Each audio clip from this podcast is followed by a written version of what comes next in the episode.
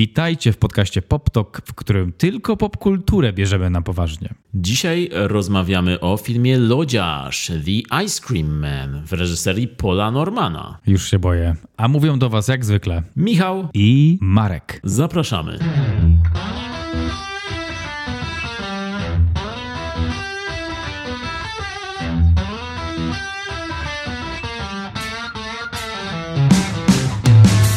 Dzisiaj nie będzie żartów e, z lodami w naszym podcaście, bo my jesteśmy eleganckim podcastem. Jesteśmy zbyt classy. To My- jest zły adres na takie żarty. My popkulturę bierzemy na poważnie, więc kind of obvious. Tak, także na pewno nie będziemy żartować z robienia lodów dzisiaj. Nie, nie będziemy, Tego się nie doczekacie w tym podcaście. ale ja mam pytanie do ciebie odnośnie loda. Okej, sprawdźmy. Jaki jest twój ulubiony smak? Po prostu, to jest zwykłe pytanie, bez podtekstu. To jest zwykły, a Dobrze. wiem, że ciężko w to uwierzyć. Mój ulubiony smak lodów to, uwaga, waniliowe. Naprawdę? Klasycznie. Wow, you're boring, man. Chyba, że i mówimy o lodach takich na patyku.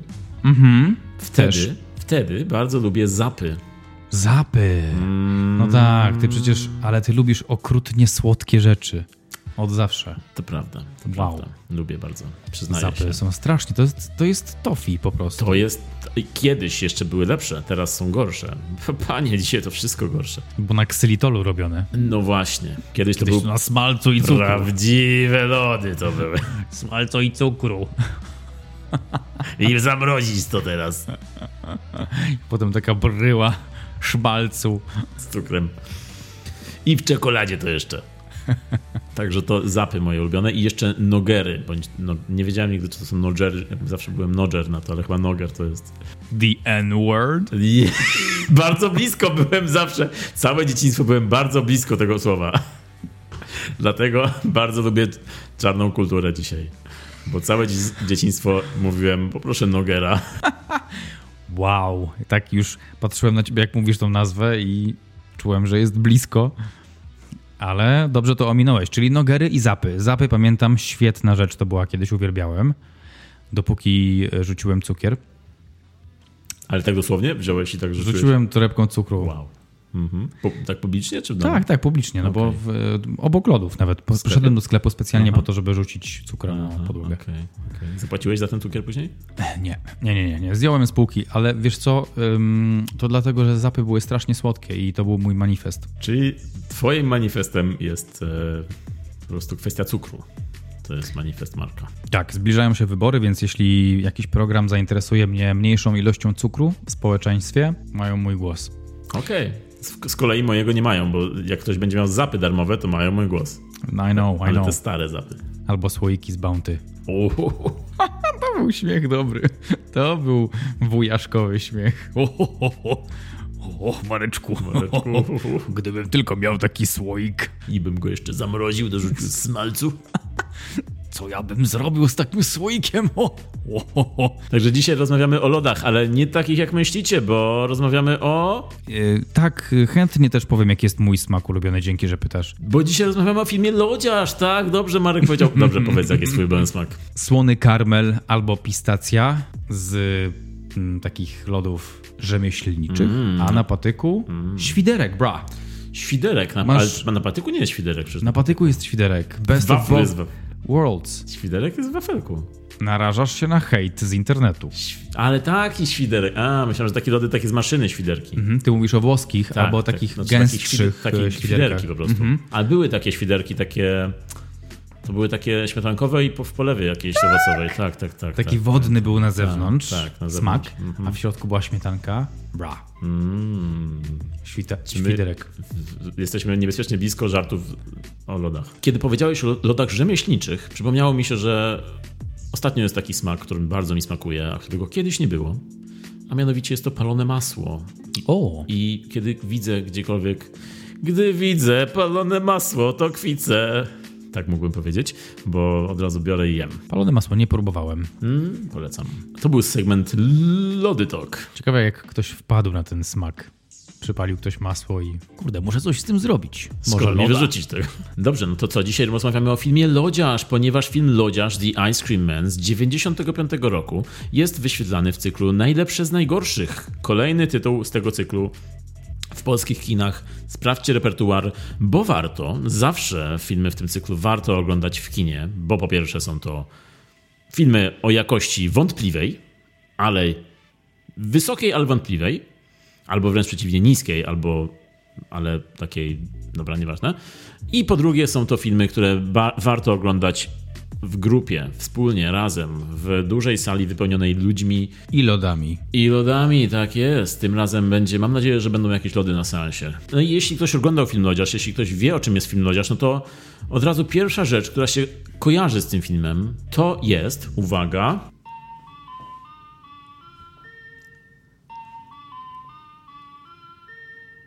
Także od razu, od razu czuję powrót do dzieciństwa, kiedy Family Frost wjeżdżało na osiedle i kiedy szedłeś zobaczyć, co ten lodziarz ma dla ciebie dzisiaj i kończyłeś, żeby... i kończyłeś nic nie kupując, bo wszystko było za drogie. Ale zawsze jednak to była wielka atrakcja Family Frost, kiedy przyjeżdżało do nas. Okej, do was też przyjeżdżało? Tak, a co myślałeś, że tylko do was? Myślałem, że tylko w dużych miastach, Michał. Family Frost było kiedyś wszędzie. Nie wiem, czy chyba, chyba to był taki nasz lodziarz właśnie tamtego czasu. Kiedy w Stanach właśnie były takie furgonetki z lodami, z panem jeżdżącym po osiedlach i sprzedających lod, sprzedającym lody, no to u nas było Family Frost, gdzie były paczki lodów, ale też paczki mrożonek różnego rodzaju, wyjmowane z zamrażalnika prosto z samochodu. I całe osiedle się wtedy zlatywało, wszyscy znajomi, no znajomi, wszyscy koledzy i koleżanki Cała wieś. Nie Powiedz no, to, Michał, nie miasto, wstydź się tego. miasto. Nie wstydź się tego. Piotrków to miasto. Ach, Wychowałem się w mieście. wtedy na pewno nie było miastem. No masz rację, to były lata 1884, więc em, wtedy jeszcze, tak, dopiero początek samochodów, dopiero wy- wynaleźli samochody wtedy. Automobile wtedy. Tak, jeździli konno. Z Family Frost wtedy przyjeżdż- przywoziło wody, wody, lody, chciałem powiedzieć. Przyjeździ- Przywoziło lody tak na, na powozie takim. Najczęściej były to już e, w formie takiej wodnej, już były w wiaderku były po prostu. E, Ale, ale nadal były fan. No i takie czasy trzeba, trzeba embrace. To było kiedyś, to było częścią naszego życia, w sensie twojego. Twojego może nie. Nie, ja, ja też mojego. Ja na wsi się wychowywałem również. Jak się nazywała twoja wieś? Moja wieś? What do you mean? Szczepan Kował. Miałeś swoją wieś? A ty nie? Nie byłeś królem? Michał, ty mnie w jakieś nowe rejony zaraz wprowadzasz. Ja byłem królem Posiadania Piotrkowa, wsi. No właśnie. Król Piotrkowa. Także tak, dzisiaj film e, Lodziarz. E, Ja bym powiedział, że klasyka, bo wydawało mi się, że to jest taka klasyka lat 90. i klasyka horroru. Ale z tego, co zdążyłem się dowiedzieć, przeczytać, no to jest to film raczej niszowy. A wydaje mi się, że w Polsce w latach 90. on często leciał w telewizji. I ja pamiętam, że oglądałem go kiedyś w nocnej telewizji, późnymi godzinami nocnymi. Prawdopodobnie nagrałem sobie na kasetę i go obejrzałem, bo pewnie tak późno to bym nie obejrzał. Ale pamiętam, że to była taka seria wtedy e, 90sowych horrorów, które opowiadały o jakichś zawodach. Miały zawód w tytule. Dopiero co gadaliśmy o archeologu i Indianie. Teraz tak, to, to byłby też dobry horror o archeologu. Tutaj mamy lodziarza, ale był też jeszcze, na przykład był Woźny. No, nie, ale pewnie był jakiś woźny, który mordował, ale nie. Był doktor Chichot. Dr. Giggles. I o jakim zawodzie opowiadał? Klaun? Lekarzu. Lekarz. Lekarz mordujący. Był też, była seria nawet, dentysta. Dentystę kojarzę. Tak, tak. Em, no i klan też oczywiście. Klan? Klan, tak, słynny horror, słynny, słynny, z Kają Paschalską. Nie, nie, clown powiedziałem. Em, o klaunach zresztą było mnóstwo. Mm, No ale tak, no są te takie główne, które mi przychodzą do głowy. Lekarz, dentysta, lodziarz, to są takie zawody horrorowe, które mi się kojarzyło wtedy. Wtedy myślałem sobie, hej, z tymi ludźmi musi być coś nie tak, skoro o nich powstają horrory. Z tymi ludźmi, którzy wykonują ten zawód, czy z tymi, którzy tworzą filmy? Z tymi, co wykonują ten zawód właśnie. No i rzeczywiście jest to taki, wtedy tak się patrzyło na takiego obwoźnego lodziarza tak dziwnie trochę yy, po takich filmach, kiedy się widział film Lodziarz w, tam, w tamtych czasach. Wiesz co, szczerze mówiąc, trochę, trochę, trochę prezentuję taki geografizm śmieje się, z, z, że jesteś z mniejszego miasta, ale ja nigdy nie byłem obok lodziarza. Nigdy nie kupowałem lodów od lodziarza. Słyszałem tą muzyczkę, ale nigdy nie byłem obok tego samochodu. Nie podchodziłem ani razu. Ale dlatego, że się bałeś? Nie, dlatego, że I was broke, man. No, dlatego ja chodziłem, oglądałem i myślałem, kupię to, kupię tamto, kupię to i później on odjeżdżał i nic nie kupowałem. Ale raz chyba albo dwa pamiętam, że kupiłem coś, jakąś paczkę lodów jakąś taką najtańszą i później byłem bardzo rozczarowany, bo otworzyli, otworzyliśmy rodzinnie tą paczkę i w środku były takie malutkie takie lodziki były. Ojej. Mm, takie na raz po prostu. O ja, ale lipa. Tak. Ale nie było karaluchów. Yy, wiesz co, nie sprawdzałem, po prostu zjadłem. Bo takie małe to... Dobra, nawet jak to karaluch... Tyle zapłaciłem, to zjem nawet z karaluchem. Tak, no w tym filmie mamy lody. To jest film, który może obrzydzić widzom lody. Jeśli chcecie obrzydzić sobie lody, proszę bardzo, obejrzyjcie Lodziarza. Czy po tym filmie masz ochoty na lody, Marek? Nie, niekoniecznie. Rzadko mam ochotę na lody. A po tym filmie już zwłaszcza. Nie mam ochoty na lody, nie mam ochoty na osoby, które sprzedają lody, nie mam ochoty na zabawę w piaskownicy. To, na co mam ochotę po tym filmie, to rozmowa o reżyserze, bo mnie po prostu rozwaliło tam, co ten człowiek natworzył w swoim życiu. To jest, to jest głęboki temat, można powiedzieć. To jeszcze zanim przejdziemy do e, Paula Normana, znanego też pod takim nazwiskiem, to tylko powiemy, że Lodziarz będzie wyświetlany w kinie Charlie w Łodzi 28 lipca o godzinie 20. Zapraszamy Was na ten pokaz. Was na pokaz. Weźcie lody ze sobą, bo nie będzie darmowych rozdawanych. Ale by było, gdyby samochód Family Frost przyjechał pod ten pod wow. wtedy. Wow. E, film ten jest horrorem, chociaż nie do końca horrorem, bo według mnie to jest taki horror dla dzieci i on był trochę tworzony pod, pod publikę taką młodą, bo on nie jest jakoś wyjątkowo, nie ma tam dużo gore, nie jest bardzo brutalny, chociaż ma dziwne e, sceny i takie dosyć odjechane pomysły horrorowe. No ale jest to film, który był tworzony z kategorią PG-13, czyli był dla młodzieży. Mm, I to jest właśnie tego typu horror, który w latach 90. oglądało się w telewizji, późnym wieczorem oglądało się z kolegami. E, I on chyba najlepiej właśnie działał, kiedy się go oglądało w tym wieku, e, w wieku bohaterów. Bo bohaterami są tutaj dzieci, które, którym rodzice nie wierzą, nie mogą liczyć na, na dorosłych, jak to zazwyczaj w tych e, gatunkach bywa, i muszą same stawić czoła temu złemu lodziarzowi, który okazuje się, że jest następcą króla lodów i przybrał pseudonim Książę Lodów, żeby zwabić dzieci. I te dzieci porywa. I właściwie to nie wiadomo dlaczego je porywa, bo nikt nie zabija tych dzieci, tylko trzyma je i robi z ludzi lody. I te lody później sprzedaje innym ludziom. I w tych lodach są gałki oczne, mięso ludzkie i lody wyglądają strasznie, okropnie, obrzydliwie. No ale jednak ludzie jedzą. Jak jedzą, jak nie smakuje, no to co? No. Czyli można powiedzieć, że to jest taki ludziarz. Brawo, Marek. Brawo. Dlatego tu właśnie tu jesteś. To jest tak jak e, zabójczy trening to było dla nas aerobójstwo. Mm-hmm. Tak samo tutaj będzie ludziarz teraz. Dobrze, no to wejdźmy w ten temat, dosłownie wejdźmy, bo on obfituje tutaj w dużo krętych zaułków, pełnych niespodziewanych faktów. Paul Norman to jest. Paul. Powiedziałem co? Paul. No bo w Polsce jesteśmy, tak? Także Paul Norman. Główną rolę gra tutaj Clint Howard. Paul Norman. Zostaje z tym. Paul Norman.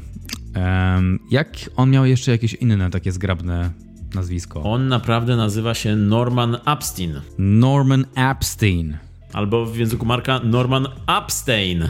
Dobrze, czyli Paul Norman, znany również jako Norman Epstein. Okay. This fucking guy. Reżyser 140, 134 filmów pornograficznych, wśród których znalazły się takie tytuły jak. Uwaga. Edward Penisorenki. 1, 2 i 3. Trylogia. Trylogia Edwarda Penisorenkiego. Jesus to Edward Nożycoręki nie miał trylogii, a był super filmem. I to jest tytuł, który jest klasykiem filmów porno. Pamiętam Edward. od zawsze, że zawsze jak się wy, wy, wymieniało jakieś parodie porno, to zawsze Edward Penis Hands, łącznie ze Space Nuts. Space Nuts. A coś jeszcze miał z dziećmi? Scream? Jak to się nazywało? Baby Scream? Tytuły filmów mówisz? Tak, tak, No to jeszcze jest tak. Pamiętasz taki film Wywiad z wampirem? Tak. W oryginale Interview with a Vampire. Paul Norman zrobił Intercourse with a Vampire 1 i 2. Czyli to jest taki Asylum Films trochę. Tylko, że więcej na gości jest Mhm. tak. I, i, i Co tam jeszcze mamy? dalej mamy, uwaga, Bitches in Heat. To nie jest parodia gorączki Heat. E, Dalej jest Young and Anal. Dalej erotyczne przygody trzech muszkieterów. To jest przyzwoity tytuł. Przyzwoite i takie, że można by obejrzeć w gronie rodziny na przykład. Tak, tak. Wszyscy by zrozumieli, każdy lubi trzech muszkieterów, więc czy erotyczne, czy nie, to już mniejsza z tym. Dalej, Crybabies Anal Scream. Właśnie to, o tym mów. To mi tak się trochę wryło w pamięć. Tak, bo jest to bardzo dziwne zestawienie. Beksy, krzyk analny.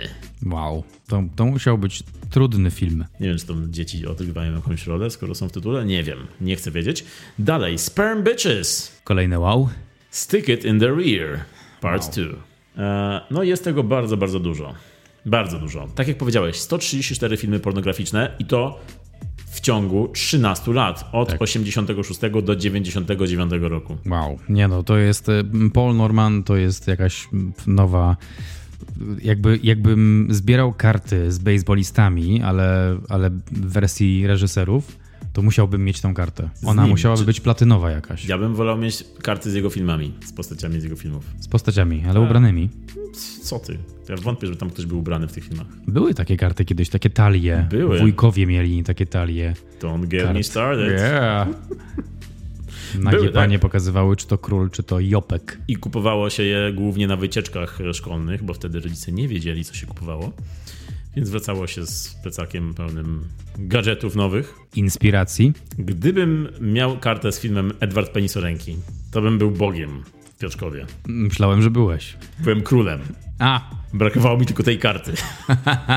Także tak, no Paul Norman, Norman Epstein, reżyser, który zaczynał w ogóle od e, filmów porno biseksualnych, znanych pod e, wspólnym e, tytułem By and Beyond. To była cała seria filmów, którą on rozpoczął. No i jest to człowiek e, sukcesu, bo samo to, że 134 filmy w 13 lat, czyli około 10 filmów rocznie. No i e, ten człowiek osiągnął taki sukces, że AVN, Adult Video News, to jest czasopismo branży porno, news. tak, jest on, przyznaje nagrody przemysłu pornograficznego i ten człowiek, Paul Norman, jest w Hall of Fame tego AVN-u. E, Także został wciągnięty w taką. Jeśli jest jakaś aleja gwiazd w tej branży, no to on tam myślę, że ma wielką gwiazdę. No i film Lodziarz to jest jego jedyny film, który nie jest e, z gatunku pornograficznego ani erotycznego. To jest jego jedyny taki normalny film, można powiedzieć. Paul Norman był dwukrotnie żonaty. Jedną z jego żon była aktorka filmów pornograficznych Celeste, którą niektórzy mogą rozpoznawać, a drugą była też aktorka filmów porno pornograficznych, czyli Tori Wells. I ta, ta druga e, pojawia się również w filmie Lodziarz oraz w innych e, produkcjach Paula Normana, co jasne, ale w innych też filmach, e, które nie są filmami porno, ona się pojawiła. No i ciekawą mieli e, historię małżeńską, ponieważ e, byli małżeństwem w latach 90-94 i po rozwodzie, wyobraź sobie, Paul Norman upublicznił ich wspólną sekstaśmę. Why? No właśnie, po rozwodzie już byli. I nie wiem, czy nie nakręcili przypadkiem tej sekstaśmy po rozwodzie też. I on ją upublicznił i zarobił na tym grube pieniądze. A ona nie sprzeciwiła się, by stwierdziła, że po co. Nie miała mu za złe jakoś tego bardzo, ale no, domyślam się, że nie było to najprzyjemniejsze, co ją spotkało w życiu. No i ta sekstaśma z 97 roku, Private Diary of Tori Wells, rozeszła się bardzo dobrym nakładem, a ona nadal pracuje w tej branży pod pseudonimem Britannia Paris i pod tym pseudonimem pojawiła się też w filmie Lodziarz oraz m.in. w serialu Scrubs, Chorzy Doktorzy. Natomiast scenarzystą filmu Lodziarz i człowiekiem, który jest wpisany jako story by jest David Dobkin. Znane nazwisko. z- tak, na, nazwisko niektórych kręgach znane, co mnie zdziwiło, bo David Dobkin to jest hollywoodzki reżyser dzisiaj, a to mm -hmm. był jego start. Mm -hmm. I co najciekawsze, to jest jego jedyna scenariopisarska praca. Ten film to jest jego jedyny scenariusz w karierze, później był już tylko reżyserem. I wyreżyserował m.in. takie filmy jak Polowanie na druchny z Owenem Wilsonem i Vincem Vonem, yeah. Zamiana ciał, Sędzia, film o Eurowizji z Willem Ferrellem. Yeah. Jest to człowiek od komedii, od hollywoodzkich komedii, Rycerze z Szanghaju, yeah. Jackiem Chanem. Także no, duża, duży człowiek w Hollywoodzie. Zaczynał yeah. od filmu Lodziarz. Ale nie jest on jedynym e, dużym człowiekiem w Hollywoodzie, bo odtwórca głównej roli, Clint Howard, z rodziny Howardów, bo jego bratem jest Ron Howard, reżyser takich filmów jak Apollo 13, e, czy Kod Da Vinci. No, czy Pies Da Vinci. Czy Pies Da Vinci też. Tak, dobrze, nie ma żartów z zodów, są lepsze żarty dzisiaj. Clint Howard. Powiedz mi, czy on kiedyś zagra jakąś normalną rolę? Spójrz na niego. I know. On, on, mógłby zagrać, nie wiem, człowieka słania po tygodniu w zgierzu. Bez charakteryzacji. Co zrobisz? On ma taką urodę, dobrze wychodzi w takich filmach, e, ma taką twarz. Ta twarz sprawdza się w tego typu rolach i tyle. W tym filmie on chyba nie potrzebował make-upu. On był na tyle przerażający w, tych cieniach, że, e, że tam nic dodatkowo chyba nie potrzebowali. No i ma on taką dziwną urodę, w sensie takim, że on jest niski, e, ma wysokie bardzo czoło, jest taki łysy, tylko ma włosy po bokach i ma tą minę. Kiedy robi tą minę, to mogą ciarki przejść. Jaką minę pokaż? Czy to było to? To było to? Było to? To, było, to było to, miałem ciarki. Ale ma imponujące portfolio, bo ile? 155 projektów filmowych? Więcej niż Paul Norman zrobił. Jeez. Tak, no. No jest... Y, oni obaj, bracia Howard, wywodzą się z filmowej rodziny, bo może nie oryginalnie filmowej, bo wyobraź sobie, że ich ojciec był farmerem, a ich matka była córką rzeźnika. I oni później oboje przeprowadzili się w, do dużego miasta i weszli w branżę filmową.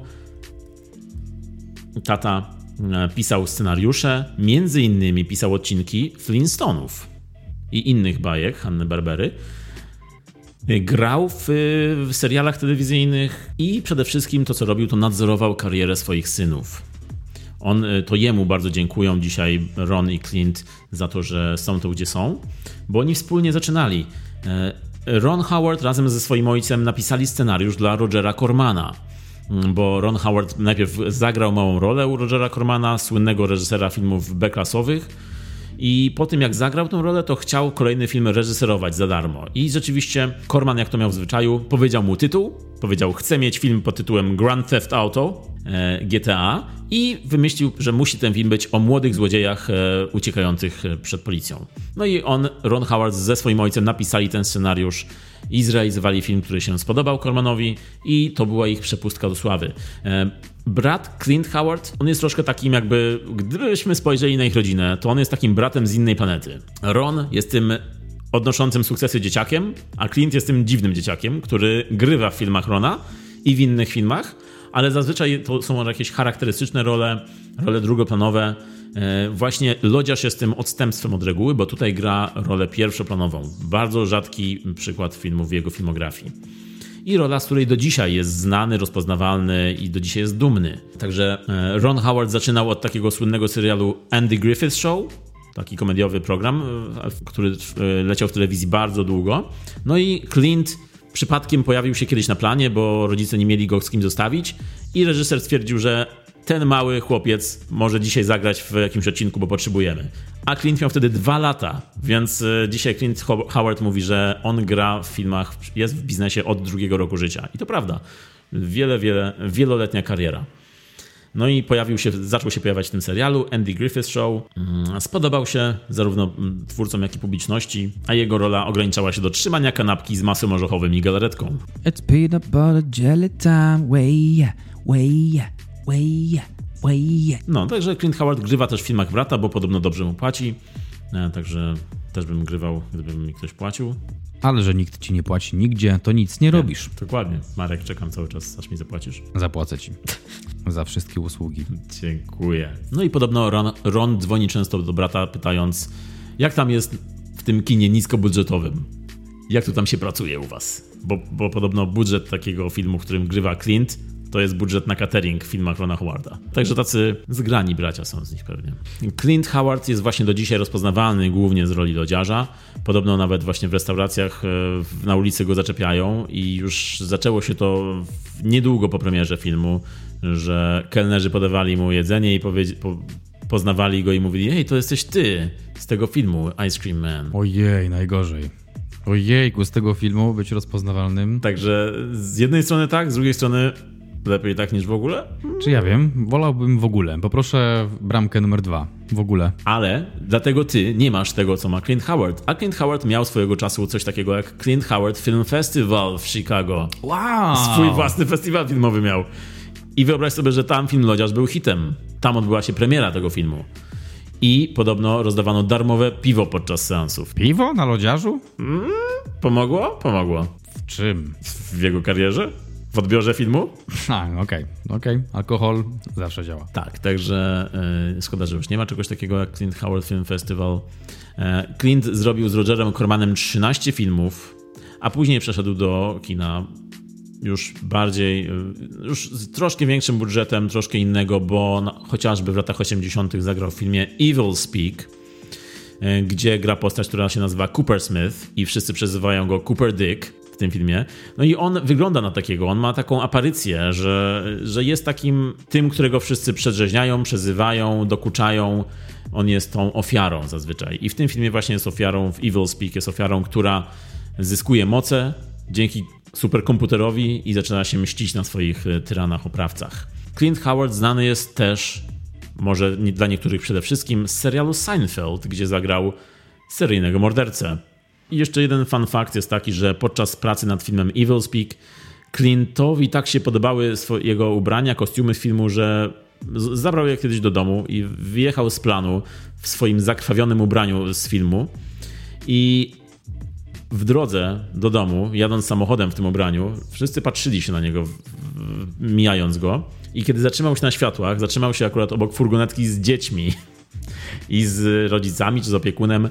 I ta, ta opiekunka, kiedy zobaczyła go, podobno miała minę, jakby chciała zaraz z nim walczyć i bronić tych wszystkich dzieci. Bo wyobraź sobie, że stajesz samochodem obok tego Clint'a Howarda z jego miną, z jego twarzą i z tym zakrzywionym ubraniem. No nie dziwię się jej. Wiesz co sobie myślę?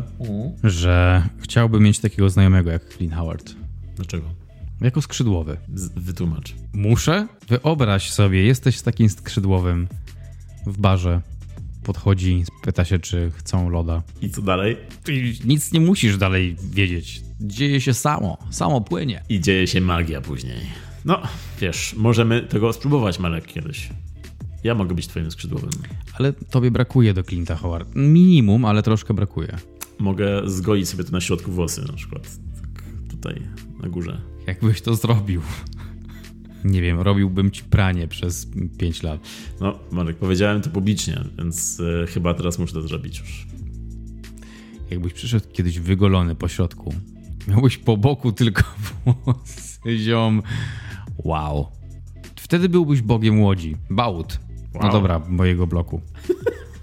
Tego mieszkania. Dobra, mówisz masz. Dobrze, to przechodząc do filmu Lodziarz.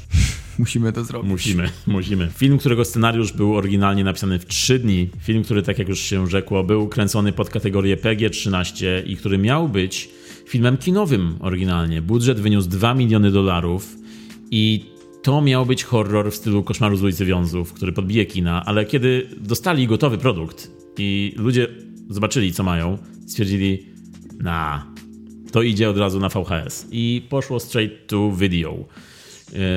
Czyli to, była, to, to, był film kinowy, który nie wszedł w ogóle do kin, nigdy nie, nie miał premiery w kinach, bo podobno właśnie nie działał ani jako horror, ani jako film dla dzieci. No i nie dziwię się, bo on rzeczywiście nie jest ani jednym, ani drugim, jest takim dziwnym miksem obu, a jego główny bohater, antybohater ma trochę vibe pedofilski. Trochę tak. Film Lodziarz opowiada o lodziarzu. I o lodziarzu dzisiaj będziemy rozmawiać. A konkretnie o fabule tego filmu, która idzie mniej więcej tak. Zwolniony ze szpitala psychiatrycznego mężczyzna otwiera fabrykę lodów, gdzie zaczyna wykorzystywać ludzkie mięso w swoich przepisach. Następnym razem, gdy usłyszycie tą melodię, pamiętajcie, by puścić dzieci wolno i pozwolić im kupić lody z wątróbką. Tutaj nikt nie podejrzewa tego gościa, który jest lodziarzem w tym filmie. Nikt. Patrzysz na niego, wszyscy na niego patrzą i nie tylko go nie podejrzewają, ale jeszcze go lubią, zlecają mu zadania, policja mu każe e, obserwować okolice i dawać znać, jak coś zobaczy. Jak zobaczy coś dziwnego, kiedy oni patrzą na coś dziwnego, czyli na jego twarz. Gospodynie domowe widzą go i mówią: Dostarcz mi lody do domu. Chcę twoje lody. I want your heart pack, mówiła jedna. A tak. Nobody knows. Co to za wszechświat jest w tym filmie? Co to za jest? To jest, to jest podobnie jak w inwazji krwawych farmerów, kiedy patolog to jest Bóg życia. Tutaj chyba ewidentnie lodziarz jest kimś pożądanym przez społeczeństwo. Tak, i to znaczy, to znaczy my jako widzowie mamy łatwe zadanie, bo poznajemy jego historię od początku, czarno-białą, taką, w której e, on poszedł po loda i zastrzelono lodziarza i on jako chłopiec... Nie, nie, zaczekaj. To nie jest zastrzelono lodziarza, to jest taki drive-by. Tak.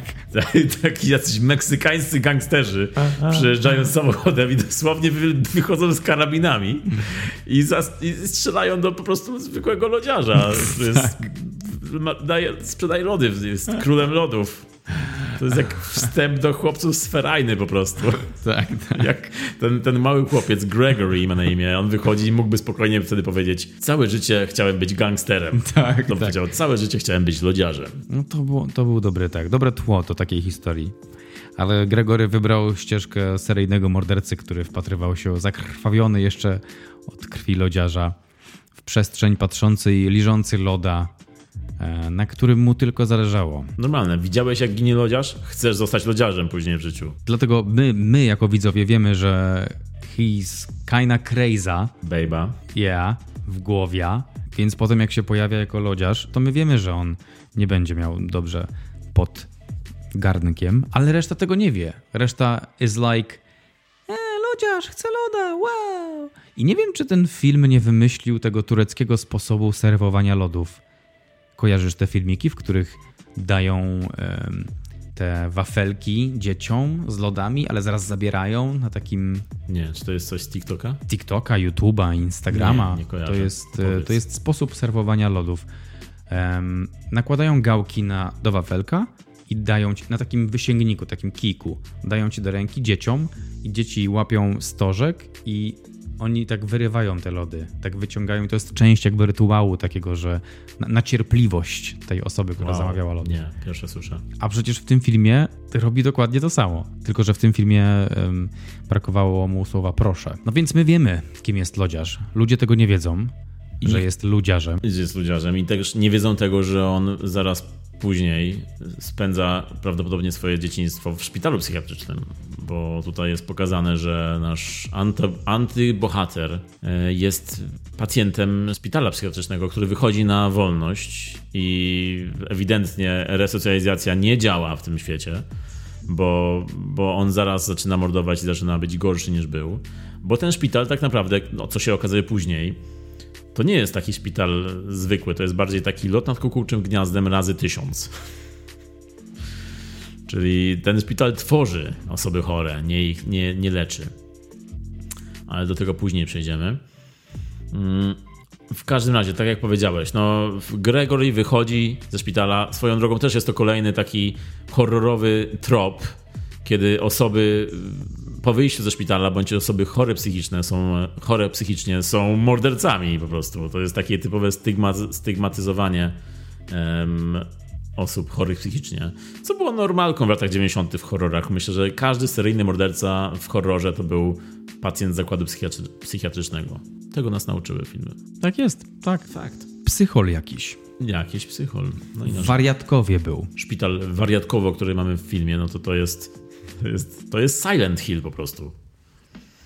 To jest y, jak widok z y, naprawdę Silent Hilla. E, tam pacjenci po prostu biegają, krzyczą, są jak zombie po prostu w tym szpitalu. Lekarze, jak się okazuje, lekarze są też wariatami po prostu i wszyscy tam są psychiczni, mają graffiti na ścianach, jakieś satanistyczne obrzędy tam się dzieją. tam kiedy policja wchodzi do tego szpitala psychiatrycznego w pewnej scenie, to jest w ogóle bardzo dobra scena, bo ci dwaj policjanci nasi, którzy próbują złapać tego lodziarza, to są, to są to są postaci, to są bohaterowie. Oni przez ten szpital przechodzą przez te korytarze pełne psychicznych e, przypadków, atakujących ich bądź robiących różne dziwne rzeczy. To oni przychodzą tak casualowo, sobie idą po prostu, nic ich nie rusza, po prostu jak jakiś model na wybiegu. No i, no i po prostu. A, jest tam jeszcze fajna scena, kiedy jeden z nich, z policjantów, zaczyna nagle takie jakby ciosy karate ćwiczyć na tych e, pacjentach. No ale no to, to jeszcze, jeszcze chyba do tego wrócimy. Także wracając. Tak, dzieci widzą, że w mieście jest nowy lodziarz. Nie król lodów, bo tamten zginął, ale książę lodów. Samozwańczy książę, który rozwozi lody i widzimy, że w tych lodach jest pełno robaków, pełno mięsa, zdarzają się gałki oczne, to są lody zrobione z ludzi. To są ludy. Dobrze nam idzie. Mm, no i ten lodziarz jest taką trochę postacią na zasadzie, jak to było w baśniach, Pied Piper. Jak to się tłumaczyło na polski? Fletnik z Hamelnu. Wow. Nie wiedziałem, że to jest Fletnik z Hamelnu. Czyli to jest ten, e, taka postać, która e, grała na flecie i za nim e, szły dzieci po prostu, tak? Czyli za tą melodią, tak jak... Zahipnotyzowane. Takie. Tak, tak, tak jak taki fletnik, co szczury też yy, swoją melodią hipnotyzował i, i, nie pamiętam, gdzie to było, gdzie to było. Może na twojej terapii, nie to wiem. Było chyba to. To było chyba to. Tak, to było to. To, były to, to był ten fletnik. To był ten sam fletnik. A, to jest ten, co dzieci, co to też szczury. Tak, to jest ten sam fletnik. No jak widać fletników nie było zbyt wielu, ale żaden z nich nie ważył się grać przy tym schamelinu. To jest takie trochę Stranger Things w ogóle, bo tam jest grupka dzieciaków, która trzyma się razem i po te lody chodzi. Jest jeden grubszy dzieciak, którego ksywa to Tuna, czyli Tuńczyk, czyli The Office, Big Tuna. Jim Halpert był nazywany, był nazywany Big Tuna przez Andiego, który robił tak. Czy jakoś tak, nie wiem. Tak, tylko że Jim nie był gruby, a tutaj jest dzieciak, który jest grubszy i nazwany jest Tuna, rzeczywiście. E, swoją drogą, on, e, ten dzieciak, widziałeś to, że on nie jest gruby, tylko on ma na sobie jakiś sweter z wielką poduchą wypchany. Tak. To jest w ogóle bardzo zabawny widok, bo on jest taki. Widać, że to jest szczupły dzieciak. Tylko jest tak ubrany, jak czasami biegnie albo czasami upada, to widać, że poducha mu tak podchodzi pod szyję. Tak, tak. Ciekawe, ciekawe, że. You know what? We need a fat kid. Ale nie mamy tutaj żadnych. Okay, just give him a pillow. Zatrudnili cztery dzieciaki i brakowało im tego grubszego po prostu. Albo może planowali, że ten grubszy schudnie na koniec filmu i stwierdzili, że okej, okay, zatrudnimy szczupłego, nie mamy Christiana Bale'a pod ręką, nie schudnie tak szybko, wsadzimy mu poduszkę i będzie. Ale ten Tuna, on był, miał taką scenę jak e, wypuścił loda do piaskownicy. Oh. Wpadł mu lód w piasek i jak? potem go podniósł i zaczął go jeść. I to mm. wy, wy researchowałeś gdzieś, że to była, to był piasek, czy to jakiś było prop, jakiś rekwizyt. Czy to był naprawdę lód z piaskiem? Chcę uwierzyć, że to był lód z piaskiem, ale jestem pewien, że to był rekwizyt. Ale na potrzeby powiedzmy, że to był lód z piaskiem, bo to wyglądało rzeczywiście okropnie, że on lizał, podniósł tego loda z piaskownicy i go lizał. Fu. Druga rzecz, y, którą przyniosły nam y, filmy z lat 90. Pacjenci psychiatryków są wariatami, a grube dzieci zjedzą każdy słodycz, nawet jeśli jest w piasku, bo te grube dzieciaki to wiesz. To jest drugi e, punkt w zasadach filmowych. Pamiętasz scenę z rodziną i tym synem, który powiedział, że jest policja, że jak, jak zostanie policjantem, to nie będzie dla niego ważne, będzie tylko prawo i on. Chodzi ci o tego brata naszego małego bohatera. Tak. Ten brat wygląda jak bardziej brat ojca niż ten brat syna, bo wygląda jak, jak facet w średnim wieku. Tak, tak, to jest e, też standardowa postać w takich filmach, czyli starszy brat, który dokucza młodszemu. Lekcja numer 3. Każdy starszy brat dokucza młodszemu. To akurat, y, to akurat jest, tak, tak, to, to nie to jest, jest, film. A co tam to poprzednie rzeczy to nie są? Um, nie. Te nasze główne dzieciaki, bo jest ich czwórka, z czego piąty ginie, znaczy porywa go lodziarz i wszyscy go szukają w okolicy. Właśnie tak jak Stranger Things i tak jak powiedziałeś, e, te dzieciaki się jednoczą, zbierają na rowerach, jeżdżą po, po tym miasteczku, szukają zaginionego kolegi i trafiają na trop lodziarza, e, który właśnie parkuje swój, swoją furgonetkę w dziwnych miejscach w nocy, sypia w dziwnych miejscach, bo śpi czasami na jakimś podjeździe, na chodniku, na trawniku i budzi się rano jakby nigdy nic. Mm, I nikt, nikt na to też nie zwraca uwagi. No to dzieciaki, kiedy trafiają na jego trop, zaczynają po prostu swój własny plan e, znalezienia kolegi i pozbycia się lodziarza. I zaczyna się taka walka lodziarz kontra dzieci. I ten lodziarz jeździ po mieście, szuka tych dzieci, które jego widziały, tak żeby je porwać. Przy czym też rodzice nie, nie, nie uważają, że coś dziwnego jest w tym, że lodziarz sobie tak jeździ i ogląda wszystkie domy po kolei. I też nikt nie uważa, że coś dziwnego jest w tym, że twoje dziecko znajduje przed domem buty, w których są lody z robakami. Tak jak mafia zostawiała martwe ryby komuś, kto idzie do piachu, tak samo ten lodziarz, on zostawia na ganku lody pełne robaków, jako taka groźba, że ktoś zaraz zginie. Ale rodzice stwierdzają, że to na pewno ich dziecko zrobiło. Masz jakąś ulubioną scenę w tym filmie? Chyba moją ulubioną sceną jest ta scena w psychiatryku. Tak jak już powiedziałem wcześniej, kiedy policjanci przechodzą przez ten szpital i, i po prostu dzieją się tam różne dziwne rzeczy. To jest jeden. Ale drugą ulubioną sceną jest zdecydowanie akcja z tą gospodynią domową, która zaprasza lodziarza do swojego domu i on przychodzi, ona się odwraca i on wyjmuje wielki rożek z wielką głową w tym rożku zamiast loda. To jest scena, pierwsza tak absurdalna scena w tym filmie, że, że bardzo na mnie zadziałała i bardzo była zabawna jednocześnie też efektowna, bo to ten, ta, ten rekwizyt wyglądał nieźle jak na ten film. Także sceny z głowami stoją tu na poziomie. Pamiętasz, co się działo w finale? No jasne, finał, ten trzeci akt, to ja bym powiedział, że to jest prawdziwa uczta. Czyli nie deser, cała uczta. Ej, twój tekst jest lepszy. Dobra, jeszcze raz powiem to. Ten trzeci akt to jest prawdziwy deser. Okej. Okay. Lepiej? Tylko jeśli ci się podoba, tak? To kiedy policjanci trafiają na trop naszego lodziarza i chcą go aresztować, chcą go złapać i, i przyłapują go w jego kryjówce, którą okazuje się była siedziba tego króla lodów, którą on po prostu sobie przywłaszcza jako swoją. I, i nikt nie, w ogóle też, nikt nie, nie, nie stwierdza, że hej, on może tam być. Nie pomyśleliście, że on jest w tym zakładzie, w którym produkują lody? Ten lodziarz? I w tej siedzibie tam jest taka maszyna wielka do produkcji lodów, o którą policjanci pytają w pewnym momencie i która wygląda bardzo złowieszczo, ale on odpowiada, że to po prostu jest do milenia lodów. Ale my już wtedy wiemy, że tam będzie milone, milone coś więcej niż lody, niż kotlety. Tam będzie milone kilkoro z naszych bohaterów pewnie. No i kiedy lodziarz przetrzymuje to dziecko, bądź też dzieci, to jest dziwne, że on w ogóle nic z tymi dziećmi nie, nie robi. On je przetrzymuje i jakby nawet nawiązuje więź z nimi. Co jest lekko niepokojące, jak na pokazanie czegoś takiego w filmie. On jakby nie torturuje, nie, nie zabija tych dzieci, nie robi z nich lodów, tylko on każe tym dzieciom oglądać, jak on lo robi lody z dorosłych ludzi. To jest bardzo dziwny wybór filmowy.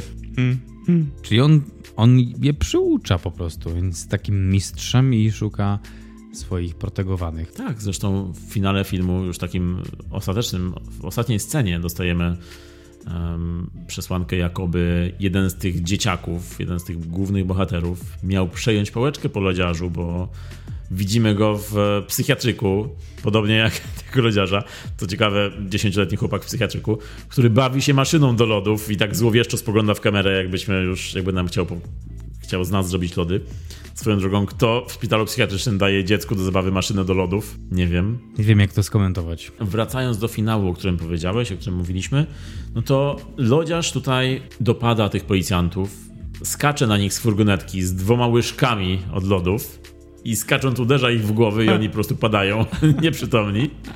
Także wow. najlepszy sposób, żeby pozbyć się swoich wrogów. Skaczesz na nich z furgonetki, uderzając ich łyżką po głowie. No, to jest to jest na pewno słabsze od metody A-Grow w filmie Dzień Matki. W którym zabiła typów marchewką. Dokładnie, mógł chociaż zabić ich rożkiem od lodów, hmm. wafelkiem, nie wiem, a on tak uderza ich po prostu po głowie łyżką i oni padają. Ale dzięki temu dostajemy później piękną, klasyczną już scenę, kiedy nasz lodziarz używa głów tych policjantów, odciętych głów, jako kukiełek. Po prostu trzyma je na łyżkach od lodów i porusza ich ustami i jakby rozmawia z nimi. To jest, to jest szalona i piękna scena jednocześnie. Kiedy on udaje, że te głowy rozmawiają ze sobą, ci policjanci, i kiedy on z nimi rozmawia, i, i to było bardzo zabawne, szczerze mówiąc, to co się tam działo. No ten finał był bardzo odjechany. Później on kończy się tym, że dzieci wpadają na pomysł, żeby obrócić jego broń przeciwko niemu i po prostu oni sami stają się tym fletnikiem, tym Pied Piper i biorą zdjęcie tego króla lodów, czyli idola naszego antybohatera, bo to jest dla niego idol. I biorą zdjęcie, świecą na nie latarką i udają, że ten król żyje. No, w co on wierzy, patrzy na zdjęcie i, i, idzie za tym zdjęciem i po prostu wabią go do środka i tam go unieszkodliwiają, zabijają jego własną bronią. Wrzuca, wrzucają go do mieszadła i mówią taki klasyczny tekst na koniec, taki quip. Pamiętaj o proporcjach, palancie. No ale jeśli chodzi właśnie o te sceny zabójstw, które są tak naprawdę clue takich filmów, mamy tutaj kilka pomysłowych scen, już właśnie ta z mieszadłem finałowa, o której powiedzieliśmy, ta z łyżką od lodów i ze skakaniem z furgonetki. No to jest jeszcze taka jedna, która też y, może, może się spodobać, czyli atak gofrownicą, czyli lodziarz przynosi lody policjantom i atakuje gofrownicą, którą tak jest taka scena, jakby gofrownicą w kamerę uderzał i widać, że ktoś zostaje mocno przypieczony. No i później po tym następuje właśnie ta też już klasyczna scena z napaloną żoną, która jest sama w domu, roznegliżowana w fartuchu i czeka na lodziarza. On wchodzi i, ona, i on jej pokazuje głow, i on jej pokazuje wielki wafel z głową jej męża w tym waflu. I ona krzyczy w niebogłosy. No i to jest też bardzo dziwna scena. Mm, no, ale też na pewno zapadająca w pamięć już wcześniej o tym powiedziałem i myślę, że to jest takie zdjęcie, takie, takie ujęcie, które jest charakterystyczne dla tego filmu. No i on później tą żonę oczywiście przerabia na lody, ale sama ta scena, kiedy on ją przerabia, jest bardzo ciekawym wyborem scenariuszowym, bo przerabiając ją w tej maszynie, widzimy, że zostaje po niej tylko pierścionek, kolczyki i uwaga, wkładka do pochwowa. Także jest to bardzo dziwny i ciekawy wybór, jeśli chodzi o scenariusz tego filmu, ale wydaje mi się, dla reżysera to nie było nic nowego akurat. Kiedy robiłeś film Edward Penisoręki, to takie coś to jest dla ciebie pikuś.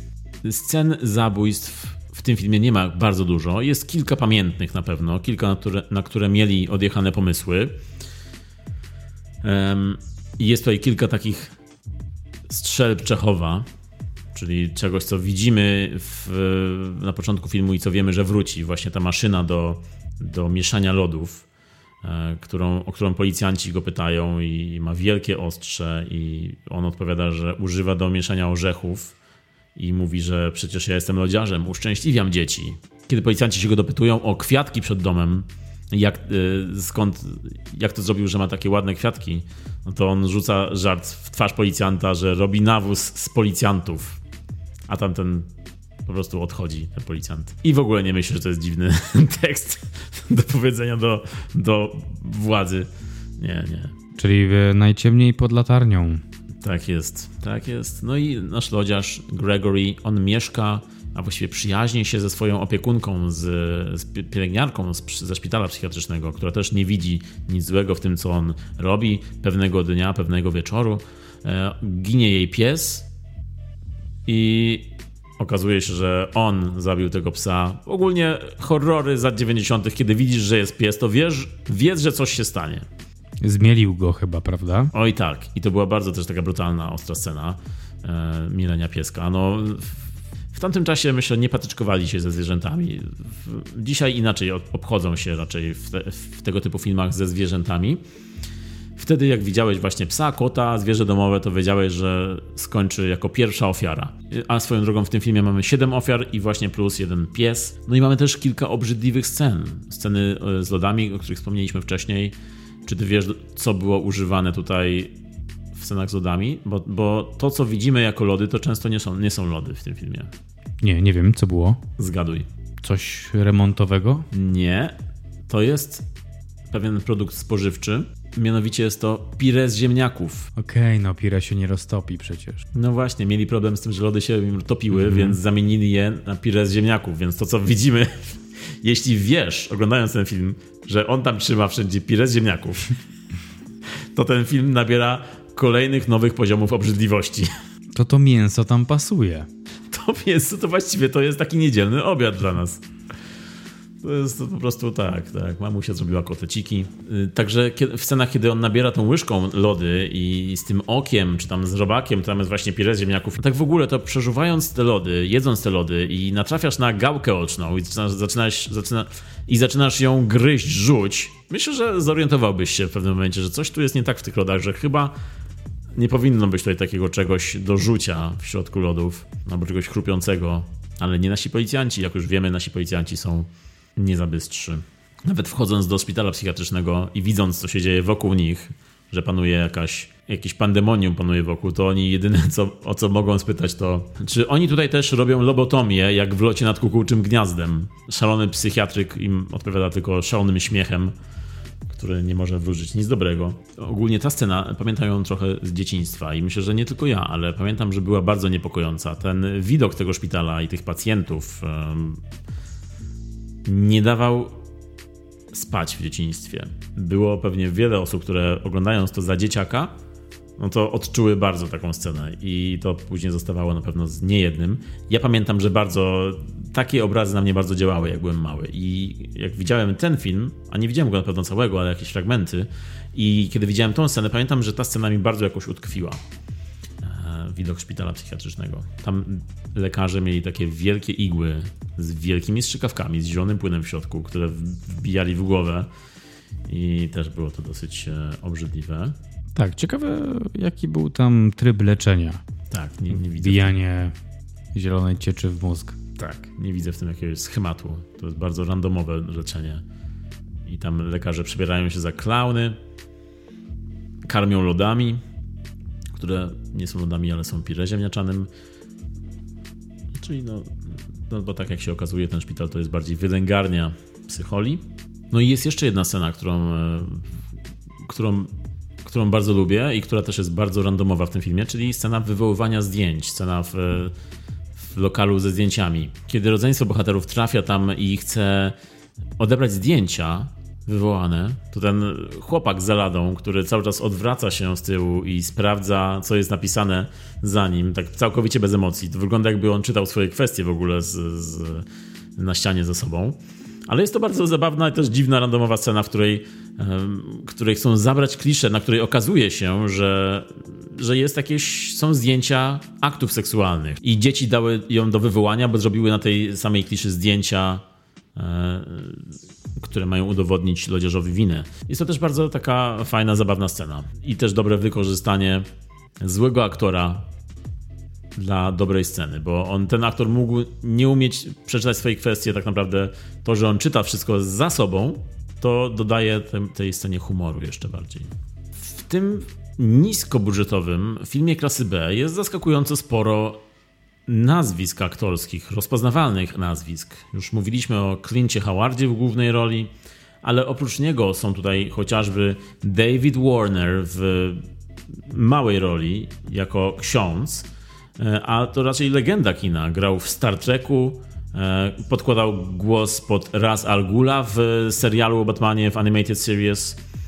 Mm, tutaj nic nie robi, spędził dwa dni na planie i wiadomo, że zrobił to dla pieniędzy. Tak samo zresztą jak John Michael Vincent, też już wtedy bardzo znany, rozpoznawalny aktor telewizyjny i filmowy, który niestety e, miał problemy z alkoholem już w tym właśnie czasie kręcenia i podobno podczas kręcenia tego filmu na planie był często wstawiony i pomagało mu to odegrać e, jego kwestie, dialogi, e, ponieważ no, nie chciał za bardzo grać w tego typu filmach, ale nie, nie miał wyboru, bo trochę się w tym czasie stoczył. I właśnie on gra jednego z policjantów, który przemierza ten szpital w, kompletnie bez emocji, mimo że wokół niego dzieją się różne dziwne rzeczy. E, aktor już nieżyjący, który był wspomniany chociażby w serialu Ricky Morty. Morty w pewnym momencie e, krzyczy jego nazwisko i, on tam się pojawia. No i jeszcze jest e, też David Norton, znany z amerykańskiego wilkołaka w Paryżu i Olivia Hussey jako siostra, ta pielęgniarka zajmująca się Gregorym. Też aktorka e, znana z starych klasycznych horrorów, jak Czarne Święta, z pierwszej wersji To, It z e, Stephena Kinga, z filmu Polowanie na Indyka, czy też z czwartej części Psychozy. I tutaj ciekawa sprawa jest taka, że Olivia Hussey ostatnio pojawiła się w newsach, e, ponieważ to ona i jej partner z filmu Romeo i Julia, Franco Zeffirellego z 1968 roku, pozwali studio Paramount za to, że zostali wykorzystani seksualnie podczas kręcenia filmu Romeo i Julia. Mm, e, co no, Zeffirelli już nie żyje, więc nie wypowie się. Syn Zeffirellego skrytykował za to parę i powiedział, że scena, co do której mają obiek obiekcje, jest daleka od pornografii i że oni się na to e, jakby może nie tyle zgodzili, co akceptowali to przez tyle, przez wiele, wiele lat od tego 68 roku. W rozmowach, w, w programach zawsze. Także jest znowu o niej głośno, może nie za, za sprawą jej ról. Tu też można powiedzieć, że może dlatego, że za sprawą jej ról nie jest właśnie głośno, to teraz takie rzeczy się dzieją, ale no coś w tym jest rzeczywiście, że e, ona i on mieli w tamtym czasie kręcenia tych scen 15 i 16 lat. Także byli niepełnoletni, ale podobno ich, e, ich opiekunowie wyrazili na to zgodę. E, tylko, że co ciekawe, Olivia Hussey nie mogła brać udziału w uroczystej premierze filmu Romeo i Julia w tamtych latach, ponieważ była niepełnoletnia i nie mogła obejrzeć filmu, w którym zagrała. A dzisiaj domagają się zadośćuczynienia w wysokości 500 milionów dolarów. Także jest to, jest to duża sprawa ostatnio. I w tym filmie mamy kilkoro dzieciaków, którzy nie wybili się niestety. Nie są to aktorzy pokroju Macaleya Kalkina, ale jeden z nich, Justin Eisfeld, e, zagrał w czterech częściach serii American Pie. Postać Justina swoją drogą. Przygotowując się do tej roli, mówił, że to, co najważniejsze jest w przygotowaniu, to jest unikanie lodziarzy. A tak na serio jeszcze powiedział, że codziennie jadąc samochodem na plan, krzyczał na pełnym głosie, żeby mieć jak najbardziej zdarty głos do, do, do dialogów, do, do swojej roli. Bo też reżyser zachęcał go do tego, żeby ten głos, który z siebie, z siebie wydobywa, był taki chropowaty, zdarty i rzeczywiście w filmie ma taki charakterystyczny głos Clint. Natomiast to do rekwizytów. Na planie był jeden rekwizytor na całą produkcję tylko i to on robił głowy, które były tutaj używane często w filmie. I zazwyczaj w, w, takich filmach jest kilka sztuk takich rekwizytów, natomiast oni mieli po jednej sztuce, po jednej sztuce każdej głowy, więc musieli bardzo uważać, żeby nie upuścić jakiejś z tych głów podczas skręcenia.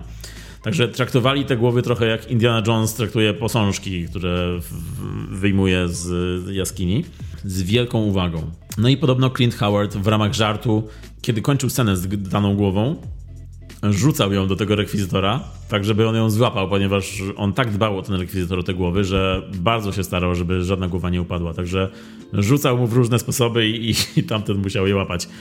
No, taki prankster z niego.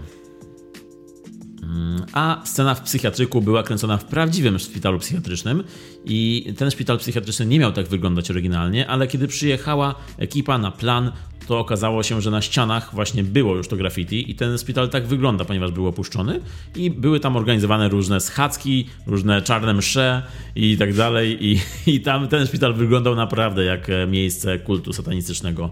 Także scenografię mieli gotową, kiedy już przyjechali.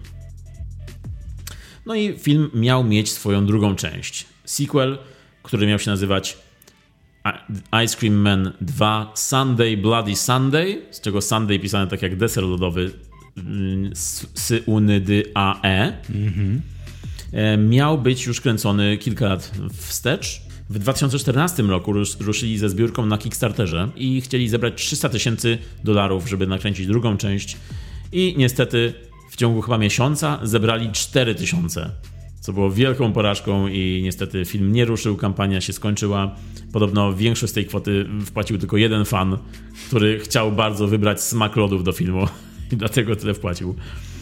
No ale jakiś miesiąc temu Lodziarz wrócił um, do popkultury, ponieważ Clint Howard ogłosił oficjalnie, że scenariusz drugiej części jest gotowy, finansowanie podobno jest, także będą kręcić niedługo sequel Lodziarza i Howard wraca do swojej roli, także jest to idealny czas, idealny moment, żeby obejrzeć pierwszą część. Chociażby właśnie na pokazach najlepszych z najgorszych w kinach, do czego Was bardzo serdecznie zachęcamy. A teraz czas na Podsumowanko. Lodziarz, Ice Cream Man, ewentualnie Ludziarz, jak już ustaliliśmy. Reżyseria Paul Norman. Paul. Twój temat trzeba zgłębić. Chyba jeszcze bardziej. I mean, come on. Edward Penisorenki? You're better than that. Um, ale Lodziarz y, co też w ogóle bardzo łatwo mogłoby być tytułem filmu pornograficznego.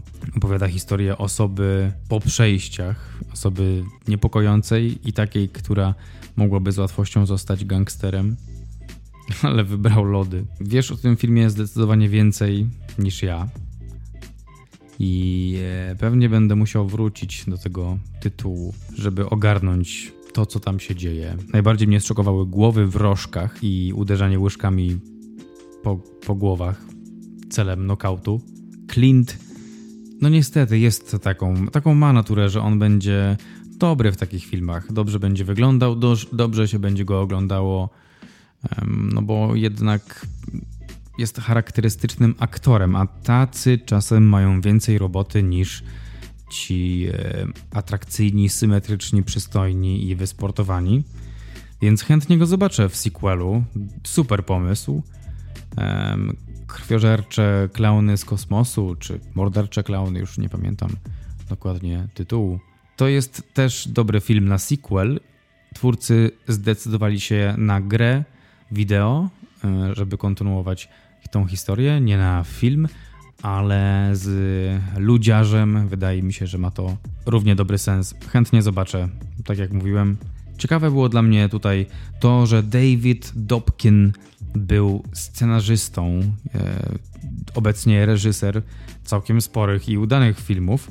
Wtedy scenarzysta u reżysera porno trzeba gdzieś zacząć. I dobrze, że zaczął, bo dzisiaj mamy fajne filmy od niego. Clint Howard, 64-latek, e, jak na sequel, całkiem spoko wiek. Na pewno lepiej niż Harrison Ford. To chyba jest w okolicach Toma Cruza, bo też koło 60 chyba jest Tom. Także kto wie, może lodziarza, ludziarza będą robić do 2050 roku i Clint pojawi się jeszcze nie raz. Ja bym chciał zobaczyć. Ode mnie leci 4 na 10. To jest trochę mi przypomina ten film kategorię The Room. Z jednej strony jest, jest właściwie no tak nie wyszedł za bardzo, ale ale jest tam, jest tam jakaś struktura, która nie pykła. W sensie można powiedzieć to o każdym filmie, jaki oglądamy, ale z jakiegoś powodu, którego nie potrafię obecnie nazwać, widzę go w kategorii takiej bardziej The Room. Film finansowany podobno z pieniędzy pochodzących z porno, a w tle tutaj można zobaczyć też y, ludzi z branży. Film reżyserowany przez twórcę, legendarnego twórcę porno, jedyny film nieporno w jego dorobku. Film, który początkowo miał być parodią, taką troszkę grą z Koszmarem z ulicy, z, e, koszmarem z ulicy Wiązów. Później zmienili to w horror dla dzieci z podobno subtelnym humorem, jak to twierdzi reżyser. Swoją drogą syn reżysera gra nawet w tym filmie. Jest jednym z dzieci w kolejce po lody. Coś pięknego być synem takiego reżysera i móc zagrać w takim filmie. Natomiast ja od tego lodziarza bym nie kupował lodów, ale za to film bym oglądał. Podobał mi się ten film. Jest on w kategorii filmów złych, nawet tak złych, że aż dobrych. Chociaż y, wartości produkcyjne nie są tutaj aż na takim złym poziomie. Zdjęcia są czasami niezłe, kolory są tutaj jakoś wyeksponowane. Mm, e, te mroki i te jasności E, w końcu film miał być wpuszczony do kin, miał te 2 miliony budżetu, tylko słychać to, że muzyka jest bardzo, bardzo generyczna. Kiedy pojawia się jakieś zagrożenie, w scenach wchodzi nagle pianinko, które brzmi jak dosłownie z The Room. Fabularnie jest tutaj chaos, bałagan, rzeczy się dzieją, i okazują się nagle, przy czym nie zostajemy ostrzeżeni w żaden sposób, że coś takiego się stanie. Nie do końca rozumiemy postaci i fabuły. Oczywiście nie o to tu chodzi, ale może to być zarzutem, że na przykład nie wiemy na jakich zasadach działa ten nasz lodziarz, gdzie on, gdzie on e, przebywa. To, że on ma swoją siedzibę dowiadujemy się pod koniec filmu, czy tam w połowie filmu.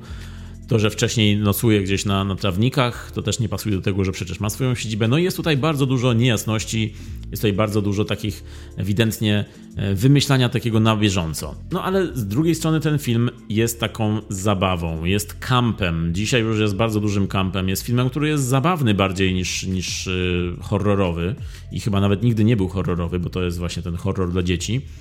I dzieci, szczerze mówiąc, bardziej starają się tutaj, tutaj niż dorośli aktorzy.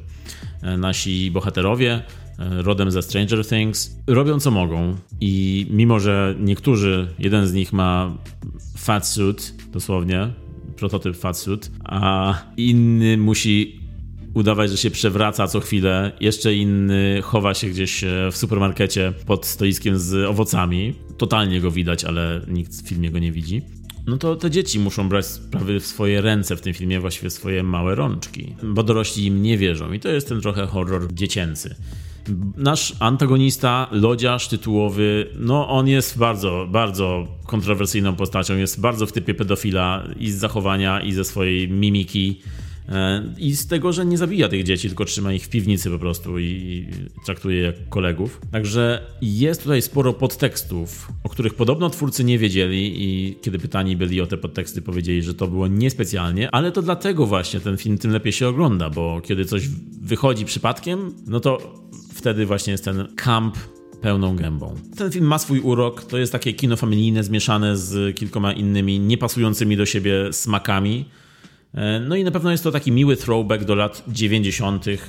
Na pewno chciałoby się też trochę więcej kalorii, żeby miał, żeby miał więcej e, gore, czy więcej e, pomysłowych scen może. Ale to, co dostajemy, uważam, że jest wystarczające. W kategorii filmów złych, no jest to na pewno takie 7 na 10 ode mnie.